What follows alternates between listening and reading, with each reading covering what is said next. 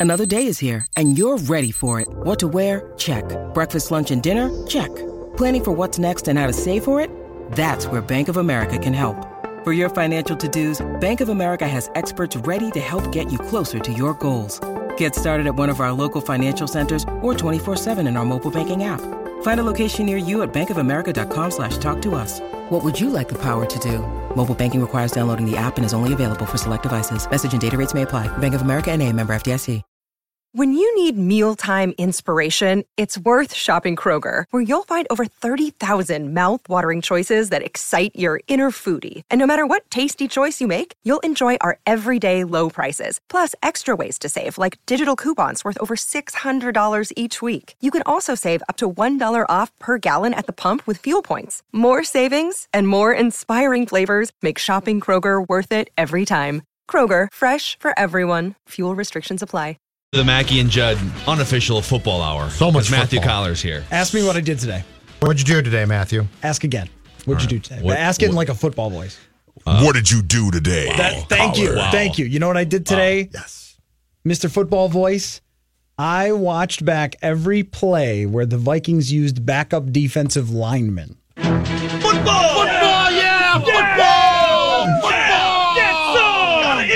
Gotta eat. Can I hit that quarterback in the face? I want to do it. They did they did line changes. It wasn't like, oh, Yes. oh, let's put a sub in for this. But- it was there was just an entirely new defensive But line. I on the told third I series. told Coller that in Zimmer's post game, he complained about that and said we are going to talk to Coach Andre Patterson about that. He did not approve of the line changes. Football.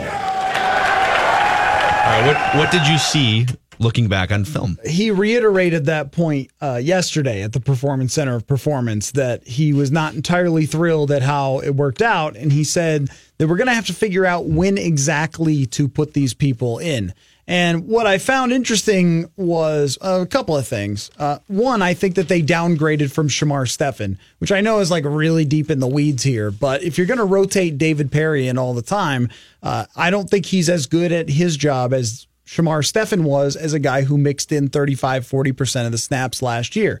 Uh, also, I found that when Stephen Weatherly, Tashawn Bower were out there, or the other two guys, um, but especially the edge rushers, they bootlegged the hell out of them. I mean, everything was play action. I put in parentheses when I was charting this how often is play action?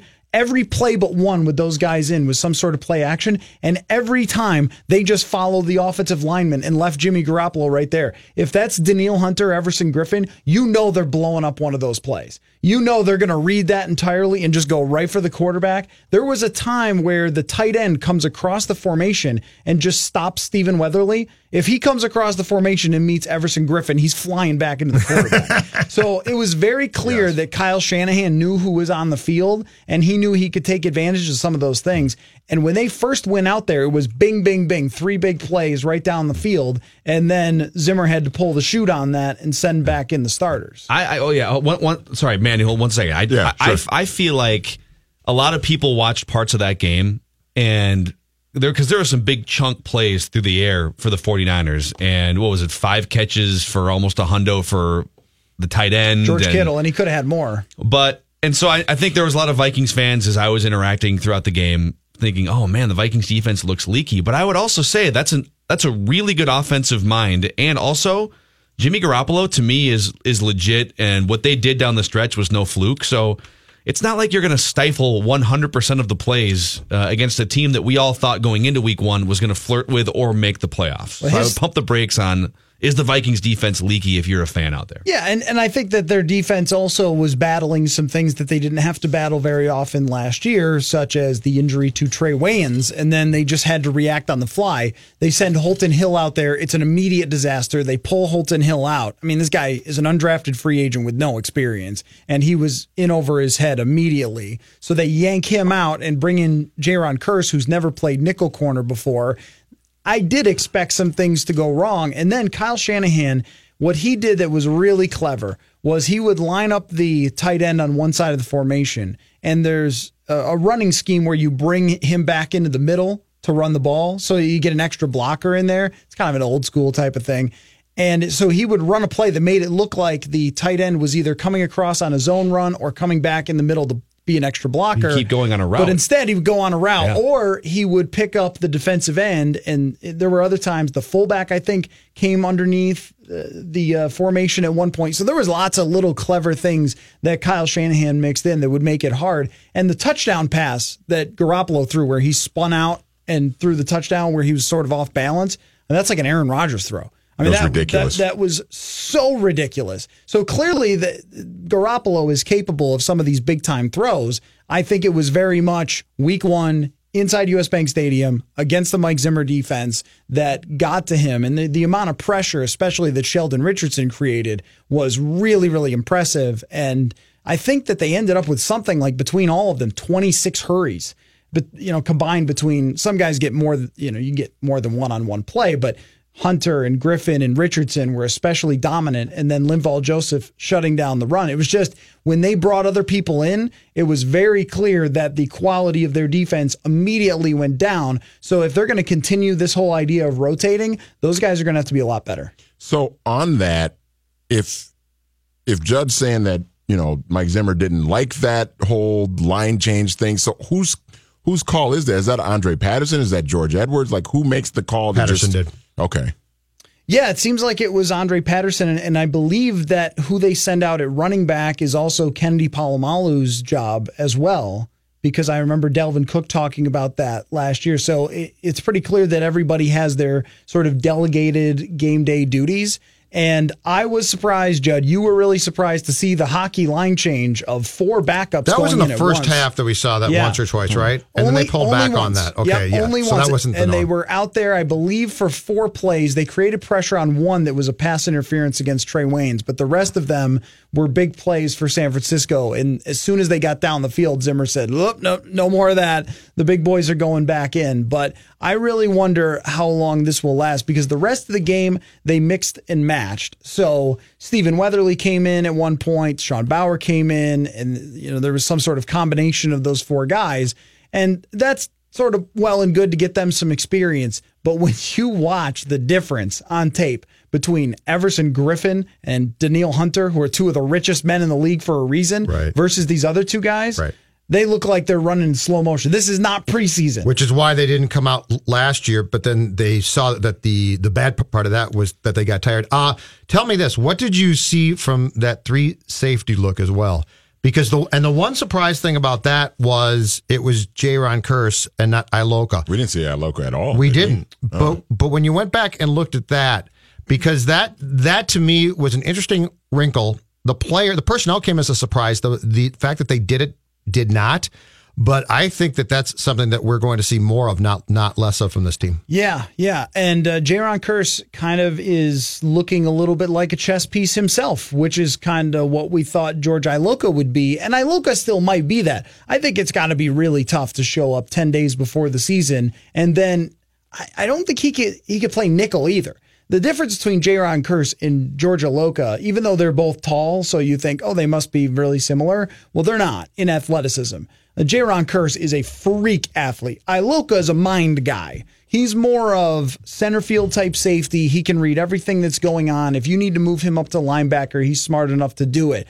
But if you're talking about can you guard a slot receiver? That's going to be Jayron Kearse's much better fit for that. So that might be why. Where Kearse I thought was really effective was blitzing on the the interception that Jimmy Garoppolo throws to Mike Hughes. Kearse is coming off the edge there. He came off the edge on another play. He's so lanky and so fast that he's kind of the perfect guy to cornerback blitz with because a lot of times you want to attack the area where the blitzer came from. That's like your hot route. And if the guy has a wingspan similar to Kevin Garnett, that's going to be a little more difficult than if it's some five foot seven traditional sort of nickel corner. I think that what we'll see from now on, especially since it appears Waynes is going to be good to go, is that we'll see packages that include Jayron Kearse situational type things. Mm-hmm. So maybe like third and six, you'll have Jayron come in and blitz off the edge. Football. Football. That was hard. How, how was that for you guys? that was hard. Oh, That was awesome. I need a cigarette after that segment. that was absolutely awesome. Right. Can we come back and talk about Mike Zimmer's I told you so moment from Sunday? Yeah. Mackey and Judd. We got Manny on the keyboards over there. We got Matthew Coller, and the Purple Podcast is daily during the week. You can find Sage Rosenfels on it. And a lot more of that meat and potatoes uh, stuff. Sit tight. The Mackey and Judd show will continue in a moment Do I have your word on that, sir? Mack and Judd Absolutely. on 1500 ESPN. What is it you're trying to say? Now, back to Mackey and Judd on 1500 ESPN. Here's a quick check in on traffic brought to you by It's Just Lunch. 494 westbound uh, near Richfield between 24th Avenue South and 77. Look out for a crash there. That's slowing things up just a little bit. Also, 35E northbound, uh, about a four minute delay northbound, nine minute delay southbound uh, between Victoria and uh, exit 104C in Lilydale. So look out for those. Back to more football on Mackey and Judd. Did you just make all that up? No, it's there. There's some really bad traffic somewhere. We should let and Judd do the traffic moving. updates where Judd just says it's rush hour, everything's Yeah. crowded. Deal with Back it. Back to football. Deal with it. Matthew Coller's hanging out with us. You can find him and wonderful written content about the Vikings on 1500ESPN.com. And the Purple Podcast is daily right now during the Viking season. So, Mike Hughes, not a bad way to enter your professional football career with a little pick six action. And Mike Zimmer said after the game, quote, that's why we drafted him. Everybody was complaining about taking the cornerback. I'm glad we had him today. Your thought? I know you guys have been you guys have been strong advocates for a guard. Will Hernandez would have been an option in the first round. I know Matthew wrote about this for our website today, but felt like Mike Zimmer was maybe uh, taking some shots at guys like you. Oh, he was. okay. I was there for it. He definitely was. Okay. And, and he does stuff like that from time to time, whether it's accurate or not. I mean, there was one time earlier this year where he said after we went eight and eight, the next year, no one believed that we were going to be any good. Like 2017, we went 13-3. I'm like, I remember picking them to be like 11 and 5 or 10 and 6 and we thought they'd have a great defense and we thought that Sam Bradford would be even better. Like yeah, we didn't predict Case Keenum would do what he did, but nobody said like, "Oh yeah, Vikings are trash in 2017." I don't think No one- Mike Zimmer predicted Case Keenum either. yeah, that's true. That's true. But but he does this sometimes. It's like the straw man argument of like, oh, no one believed in us. Like, well, no, actually, many of us totally did believe in you. Yeah. that's okay. Um, and the same thing goes for this Mike Hughes deal because if he's holding it against everyone that they were criticized for taking a cornerback and not a guard, that's only like a third of the story. Because when you look back at what we wrote, and I did, about them taking Mike Hughes, it was basically Mike Hughes is a really good prospect that I expected him to actually go higher. Mel Kiper had him 19th on his big board. A lot of people in their mock drafts had him going in that mid first round range because he was an outrageously good college player at UCF. The only downside was just that he didn't have a ton of experience, but he was so good. He was a guaranteed first round. It would have been stunning if he had dropped out of the first round type of pick. So when they took him, I remember doing the Purple podcast that night saying whether this pick works out for them or not will depend on what happens tomorrow when they look for offensive linemen. Yes. And then the team admitted to being caught off guard by all eh, off Wow, guard wow. by all Well the played. offensive Wow. linemen. Can we move you, on you from can that? you can show yourself out. Yeah. I'm going to switch the station myself when I work here. they uh, they uh, were surprised, put it that way, uh, by the offensive line run in the second round. So then they end up with a guy who wasn't going to play this year, and that was clear from draft night, where they were like, "Yeah, Brian O'Neill's not playing this year." Because he needs to put on like 20 pounds, and you're not doing that in five months and learning technique. That's not going to happen. So they came away from the NFL draft with no linemen. They came away from free agency with Tom Compton. That's the criticism that you went into this season with Rashod Hill out on an island there with no parachute aside from moving Remmers back to tackle, and then you have no other guards. You lost Joe Berger, who was an excellent guard, and then Nick Easton quickly to injury for the whole season, and are left scrambling for Brett Jones in the trade market and some guy who played for Kansas City and wasn't good last Played like 13 games last year. He did, and And he was Even uh, you don't know he's who a, he is. But, But he's like, a Tom I- Compton type player. I love how because it's impossible unless you're Matthew Coller and you're just perusing through YouTube clips and PFF all day. Like for most of us who watch football, even the, the diehard football fans, our gauge for whether or not an offensive lineman, random offensive lineman trade or pickup was good is oh, he played 13 games for a professional Yeah. team last Yeah. year. Yeah. Oh, that's great. And he weighs 300 pounds. But so he, he's a a Tom Compton type of guy that if you have to play him for a game or two, you're okay. If you have to play him for a long time, then you are concerned. But Kansas City had a really good offensive line otherwise, so they were able to fill in the spots last year. This team does not have a really good offensive line otherwise. That was the criticism that when you went left to right, you kind of went hey, at like four of the positions, and if Riley Reiff gets hurt, then what exactly are you doing? That was the conversation. It wasn't about Mike Hughes. Well, Everyone knew right. Mike Hughes was good. And the night that they took Hughes, I think we all said it. That's probably a good pick. We did it with with the expectation that on Friday they were going to then try and trade up and take a guard because that run hadn't begun truly yet at that point.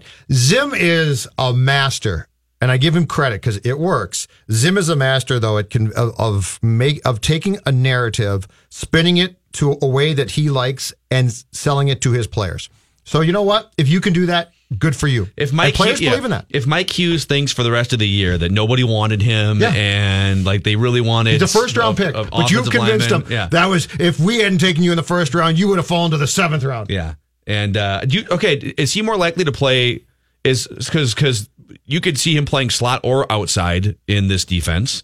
Um, the interception was him playing outside, right? So where does he let in five weeks from now? What's Mike Hughes doing? Well, that would depend on the health of Xavier Rhodes and Trae Waynes. I, I think if those two are healthy, that Mike Hughes is your nickel corner and Mackensie Alexander is your rotational guy, and you'd see him probably about just as much as you saw him last year 30, 40% of the snaps where he's mixing in for somebody. I will be really interested though, because it will tell us exactly what Zimmer thought of Hughes' performance, aside from the pick six, which anyone on the roster could have made. I know it's great for him, and congratulations on your pick six, but Judd catches it, and anyone who's ever played pro sports gets to the end zone there. Wow. So Did you see the just Bears D back drop that ball I did, on Sunday yes, night? I did. Okay, so Kyle I don't so was- I don't catch that I thought- Garoppolo pass. Uh, Go ahead, say it. Will Hernandez would have scored on that pick six Yes. too. Say it. Say it. We He's- know you want to say it. He's fast for a big guy. I mean, really though, like there's Teddy Bridgewater would have scored I, too. I'm not trying to take it away from him. It was a great play and game changing. It's just that the rest of the game, Zimmer had some criticisms for Mike Hughes. So There was one. There was one play where he got completely duped by the receiver and just got completely cooked Yep. and, And, just burned. I think it might have been in the third quarter. There were a few instances that Zimmer said where he wasn't exactly on point and they felt like, yeah, he'll be able to catch up on that stuff. And that's a rookie corner. That's why we don't see a lot of rookie corners rising up to the top of the NFL. It's a place that I think takes three years until you can really be the guy you're going to be. Uh, and we've seen that from Trae Waynes and we've seen that from Xavier Rhodes. And Waynes, when he, on the play got hurt, was spectacular in breaking up that touchdown pass. So there could be bumps along the road, and it wouldn't surprise me if he works Hughes in as that rotational guy and plays Alexander instead at first because he thinks Alexander's just farther along being in his third year. But nothing that Mackensie Alexander has ever done has impressed me so far. So, I mean, aside from a, another interception that Kirk Cousins last year threw right to him, I mean, I can't remember any other time where I've gone, oh man, he's been really right on it. And that makes me think that Hughes is a better player and will ultimately be the one who starts there. By the way, speaking of the the Kirk Cousins inter- interception factor, I feel like whatever group of football gods was overlooking U.S. Bank Stadium last year for Case Keenum, those those guys were definitely sitting in that stadium because Kirk Cousins had at least two throws. They're not in Denver, I can tell you went- that. rattled off the hands of of opposing defenders. So You yeah, know, Denver. There was what They're not three, in Denver. Three picks, three, for, three yeah. touchdowns, three picks. Keenum just wins, though. He just wins. of he course he won. He, got Until, the, until he doesn't. the until only, he doesn't. the only stat that mattered on Sunday for Case Keenum, Judd, was the W. But Oh, uh, Quarterback I see, wins. Let's get into this Forget debate. that horseshoe. See now that. Wins. I, I'm I'm joking, but like now I'm just going to defend Case Keenum like the whole time. Just After we spent all last year Yeah. torching him. After you, you fraud. Tor- torching is not. I well, I spent all last year telling everyone exactly what was going to happen, which was they were going to move on Yes, from him. and I agreed with you. Um, that he's going to get to a playoff game was going to be too much. But I just think it would be funny if now I just defended him to the death. Um, but I am I'm going to be watching closely on what happens with these other quarterbacks. Sam Bradford had a tough time, and I wouldn't be surprised if he's not the one facing the Vikings when Arizona comes here. But I, I'm speaking of the the football gods and U.S. Bank Stadium. I am starting to think that there is something to people coming here and playing. It was like that at the Metrodome for a long time too. And I don't mm-hmm. know if it's like noise or because we in 1998 it was definitely loud and they were piping in noise artificially and that team was awesome. But if imagine if in that setting you you you also had like this skull chant that Yeah. we have Oh, that now place in that stadium. yeah. Yeah, the creep factor. well, if I think I, I think the combination in this place of a really loud home crowd and a defense that scares you. Yeah. This defense, if you're a quarterback and you and you're not Drew Brees, because Drew Brees can look at this defense and be like, okay, you're Yeah. good, but I'm I'm as good as you are. But if you're Garoppolo or a kid and these guys start to come at you, I think it's scary. Yeah, And even the good quarterbacks have had their bad times. I mean, Aaron Rodgers throws an interception the first time he plays here to lose the game, and Drew Brees wasn't perfect in the first half of that game, uh, the divisional game, not even close. He he wasn't good. Uh, I thought he had some bad luck with a tipped interception in that game, but uh, we saw him come back in the second half. But at least in the first half, he had a lot of trouble moving the ball, and he wasn't great in the first game that they played either. They couldn't get the ball in when they were in the red zone. It seems like Matt Stafford is the only one who seems to own US Bank Stadium in his first two tries here, and now his team's kind of a disaster to start the season. Uh, we'll see if that ends up changing, but. You know, it seems like no matter how good you are, you almost take a percentage off of that when they come here mm-hmm. because of what you're going up against with the noise, with the defense. And clearly it enhances how the defense plays to be inside that stadium. Let's come back. Yeah, we promised this last hour. Let's follow through with things that we are 95% or more sure about, even though it's only week one, after watching the first week of games here in the NFL. Coller's hanging out with us. It's Mackey and Judd in the car. Live from the TCL broadcast studios, Mackey and Judd are back Okay, then. on E 1500 ESPN. Come on. Football. Football. Mackey and Judd here. We're going to wrap with Royce on a daily basis. That'll be in about 15 minutes. I know this is this is a time slot where people are wondering where's Patrick Royce. Well, you're going to get him to wrap the show every day, and we're going to let him pontificate as he as he wants to. Uh, we we were going through a couple things, Coller, and and Manny is with our show now here too as we move to this new time slot. Things that even though Week One is an anomaly in the NFL, and you can't get a great gauge because the football is not where it's going to be in October, November. But there are still some things that happen in week one that I know I'm confident, 95% confident that, yep, you know what? Yeah. And I, the one I threw out yesterday was I'm not a Mitch Trubisky believer at all. And I compare him to some of these other inexperienced quarterbacks when I watch him versus even Darnold, him versus Garoppolo. There's something missing. There's a Christian Ponder nervous in the pocket factor where he's looking to run too often. So that's the thing I threw out yesterday. What are some things? Let's start. We'll go around the room. Coller, Manny, Judd. Things that Just- you are almost 100% sure about. Real quick to your point, that when it when you look at the NFL draft and how many quarterbacks who are like Mitch Trubisky, the guy who goes from nowhere to all of a sudden top five, never trust that guy. That's Blaine Gabbert. That's Ryan Tannehill. That's mm. Blake Bortles. Yeah. Somebody I didn't hear a damn thing about all year. Well- and then all of a sudden, and you got to wonder, like, what role agents play in this sort of stuff and teams outthinking Who, themselves. who with the Bears was qualified to make that pick? That's my question. If you recall, they didn't even tell John Fox. Right. And a front office that was completely unqualified to take a quarterback Yep. took a quarter. Like who who red lighted that pick and said this is a great idea, and you said, oh, you know what? You're a QB guru. You're right. There's nobody there. I don't know. And when you had two other quarterbacks who were right there who were decidedly better prospects. I mean, if you go back and watch Patrick Mahomes, I've got a tweet somewhere about this from back in the day that I will dig up and retweet the heck out of myself about Patrick Mahomes. Don't sprain your- your shoulder When joint. you watched him for that. He's already on, done that several times. when you watched him on tape in college, this guy was it. Yeah. I- you hear this all the time, but for this, it was true. It was like Favre. It was like, okay, he's running around a lot, but he's just making these outrageous throws. Mm-hmm. He's just gunning all over the place. There's like a certain moxie to this guy that is really impressive, and his arm is insanity. And then when you watch him in the Gruden QB camp, you see how smart he is and inquisitive he is. And you're like, why would I not want this guy? And the Bills trade out of a pick and allow Kansas City to take him. If Andy Reid takes somebody, you're like, okay, we messed up because he knows what he's doing. And boy, And- he looked good on Sunday. yeah, and- you put up that many points in a divisional game on the road in your first NFL start. That's that's pretty impressive. And Deshaun Watson leads game a game winning drive against Alabama, plays Alabama twice, and has two of his best career games.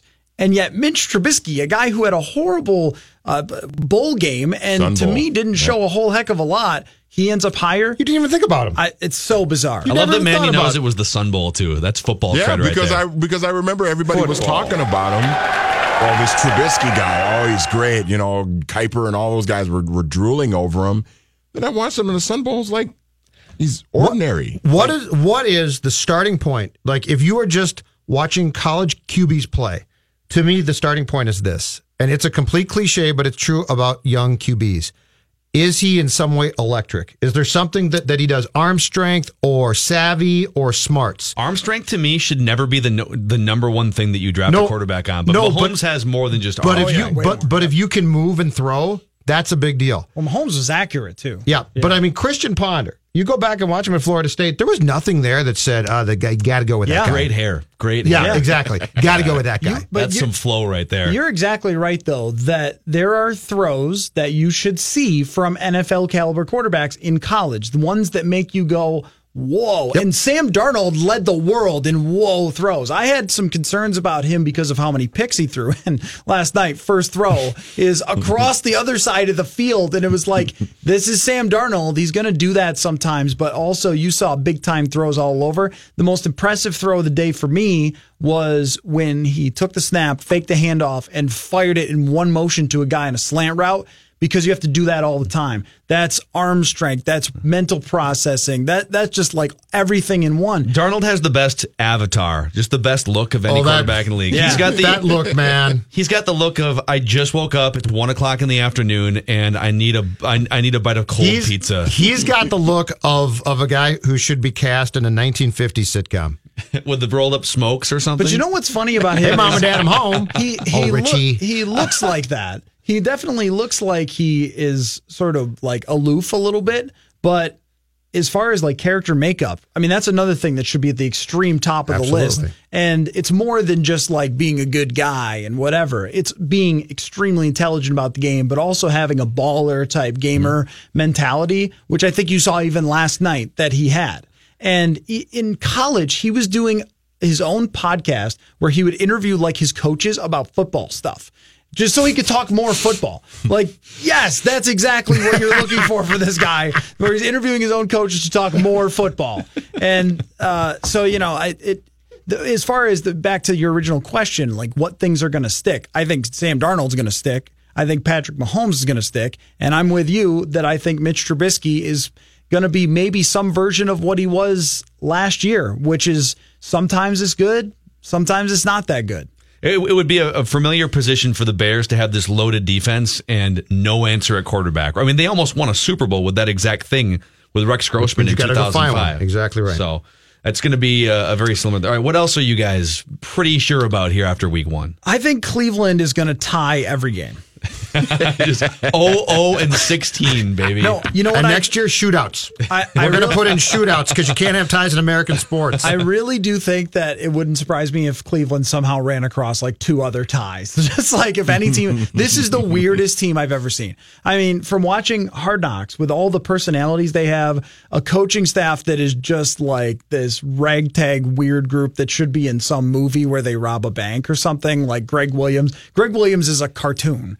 And then, you know, Hue Jackson is just completely lost at how to lead anybody. Todd Haley with uh, like Todd Haley showers once a week, and it's Yeah. definitely not close to Sunday. he's going to be I think their head coach pretty soon. Um, so I think, but I think Cleveland is going to be like fun and weird and crazy to watch all season. I also think Cincinnati is going to be really good. I think Cincinnati will win that division. wow. I think that they are. you don't think stacked. Dalton will choke it away You know what? somehow? Here's what's crazy to me about the Buffalo Bills. They had a bunch of talented players and they just gave them to other people for no discernible Oh, they are- reason. They gave the Cincinnati Bengals a star left tackle for They- like no reason. They are now trying to replace the Browns. It's crazy. for complete incompetence. They're just they are they a, just shredded their roster. they're a dumpster fire. You That know what? That's another thing- one. That quarterback situation in Buffalo makes no. s why? Why would you bring in AJ McCarron if you were just gonna ship him away and then start Nathan freaking Peterman? That's another Manny, one. what's what's going to happen when oh Nathan Oh Peterman God, plays the Vikings Peterman. defense? He's not going to. It'll be Allen, and it'll be just as bad. It was yes, Oh. dude. That's going to That's- be. that's Can we another fast one, forward though. to that game right like now? that's I'd be sto- I'd be shocked if they win a game. like that. Like that's you. Okay, you bring in you, you draft Josh Allen. Fine, he's raw. He's got he's got. There's a lot of work there. You have AJ McCarron. Just play AJ McCarron. I don't care what he looked like in preseason. Right. Just play him until Josh Allen is ready. Don't send McCarron packing and then throw Nathan Peterman out there. My favorite part Come too on. they, is Peterman. that of course, that his name is Peterman. they also have a complete clown as the coach of their team. Just a caricature of a coach. McDermott. McDermott, who after the game, when his quarterback Nathan with Childress, you Peterman. Peterman has a 0.0 quarterback rating, and he says, "Well, I got to go back and watch the tape." Meanwhile, Mike oh. Zimmer, who just wins games no matter who the hell his quarterback is, is out there critiquing Mike Hughes, saying, "Well, you know, he wasn't really perfect. I know he had the pick six, and you guys love that, and you know, I, we should have drafted him, but he also made a mistake on this technique or whatever." So he's giving that. Well, this other fool is saying. Well, I got to watch the tape. Got to watch the tape on a 0.0 All right. quarterback rating in a game you lost by 44. Five for eighteen. Here's mine. How do you go five for eighteen? Matt, Come on. Matt Patricia, one year, one year and fired. This is not going to work. This is not going. You can't. You can't go in there and say I learned from Belichick and alienate your veterans. Yeah. he's going to last one year and get fired. Uh, we got to wrap with Royce here when we come back. Matthew Coller, it's been real. It's been fun. I don't know if it's been real fun. Look for more football at our website, 1500ESPN.com. Oh, and our first episode with Sage Rosenfels, the Purple Podcast. Nice. breaking down uh, Kirk Cousins' performance. We'll How, wrap- how great is it? I'm sorry if I'm cutting into Pat. No, you're good, you're how great is it that a podcast I host is now with a former backup quarterback? I feel like It's just you so guys perfect. both sit there in like robes, dimly lit rooms, maybe a maybe a pipe with old 1970s football clips on, where the quarterback smoked cigarettes on the sidelines. You guys break it all down. That's how I envision this. We podcast. name dropped Cade McNown, Charlie Oh. Batch. Wow. Just in the first episode. Fantastic. It's going to be great. Uh, find Purple Podcast pretty much anywhere you would download podcasts, and we'll wrap ya. with Royce next. Don't go anywhere. More Mackey and Judd coming up next No, it's just what they'll be expecting us to do. on E 1500 ESPN. And we are getting a lot of angry emails. Just so you know, Patrick Royce, we are getting a lot of angry emails that uh, we won't shut up. And where's Patrick Royce? So we're telling them, hey, tune in at 5:45 every day. We're going to wrap with Royce and just give you the floor to speak to the audience that misses you. Well, uh, I'll tell you them what I did this afternoon. I took a nap. That was kind of fun. I saw. I saw your tweet that said I'm bored. I'm bored. Yeah, I was bored. It was one o'clock in the afternoon. I had nothing to do, and I messed around for a while, and I took a nap. Hey, that didn't feel bad for an old man. so I got, I got. Here's one thing I wanted to bring up: Kepler, two twenty six, Phil. Uh, uh, okay, we're worried about Sano for good reason. He's uh, this idea that he might come back in two days was uh, obviously hysterical, and we're worried about Buxton. How about Kepler, two twenty six? I know. He can't hit. Yeah. He can't hit. He's another guy who can't play. And what what if someone had told you, all right, coming into the year, he's gonna at least for the first half of the year, he's gonna figure out left-handed pitching. You'd say, oh, Yes. he might be an all-star, but here we are. Yeah, yeah, two twenty six. It's, un- it's unbelievable. Uh, what's what's happened with this team? The the the amount of the amount of good things that has happened to him has been almost zero. Because even Berrios isn't as good as I thought he was going to be. So that's that's kind of uh, kind of a uh, really this is. I think this is probably more disappointing season than even those 2011 through 14. Obviously, 2011 was, but everything came apart there. But uh, this is uh, this is a disaster. And attendance wise, they're going to draw under 1.9 million. They're going to have their worst attendance since uh, 2001. Uh, uh, That's remarkable. Isn't it last am- eight years? Last eight years in the dome, they drew better and they're going to fish. They were good, but the last eight years in the dome, they drew better and they're going to draw. So. Isn't it amazing, Pat, that the Yankees are in town and like nobody cares?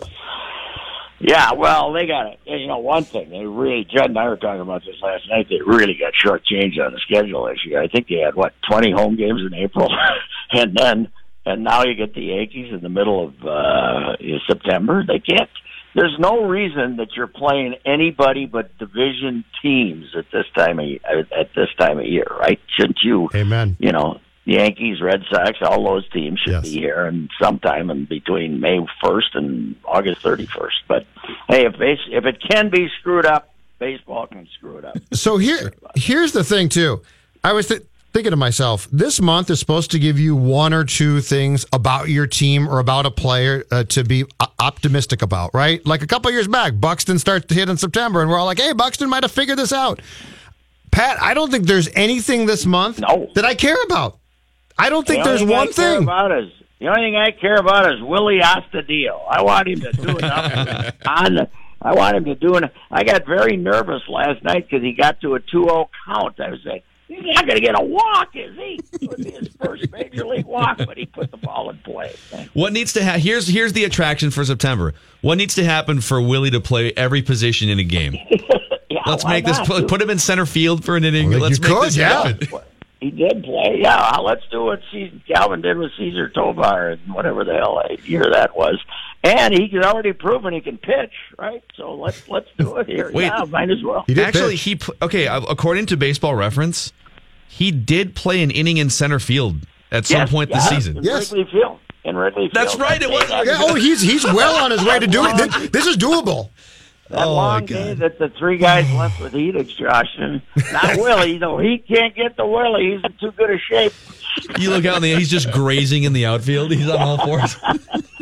Yeah, I He called actually he's, he probably stays away from the greens, but yeah. I called it on Twitter a waddle off home run when he hit the uh, you know he hit the waddle off home run. He's fantastic. So Yes. anyway, Are you Yeah. okay? You said Berrios. Are you? Does this mean you're?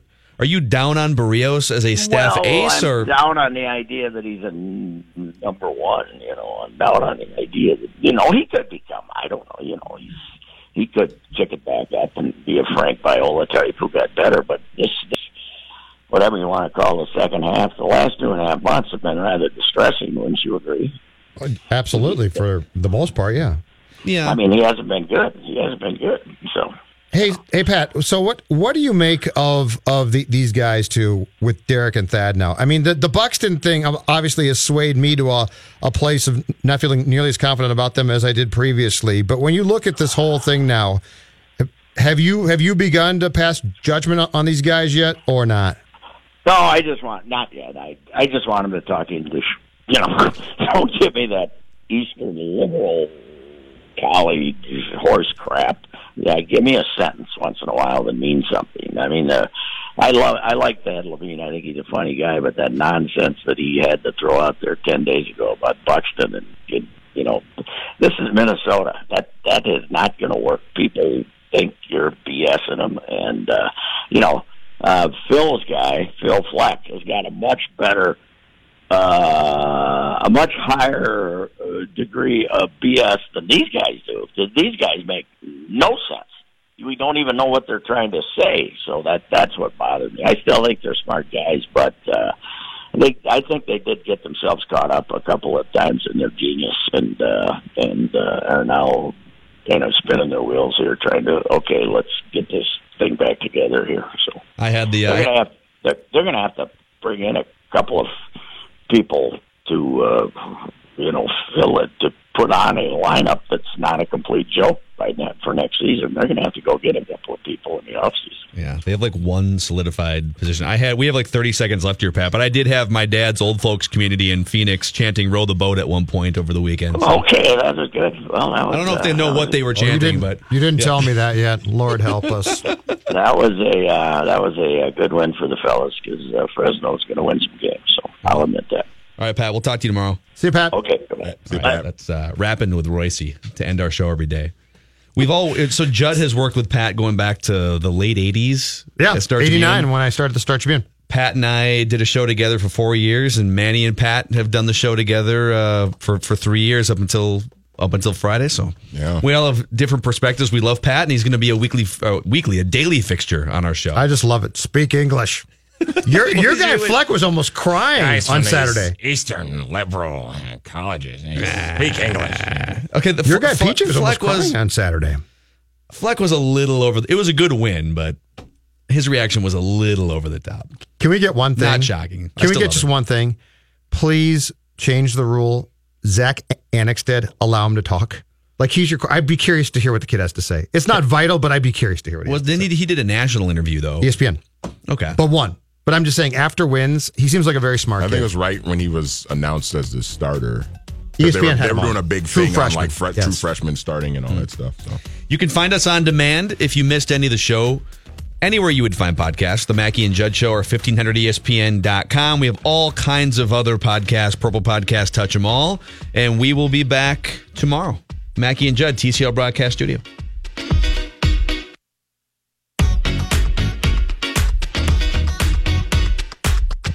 Fifteen hundred ESPN is KSTP AM St. Paul, Minneapolis. 94.5 KSTP FM St. Paul HD2. And streaming at 1500ESPN.com.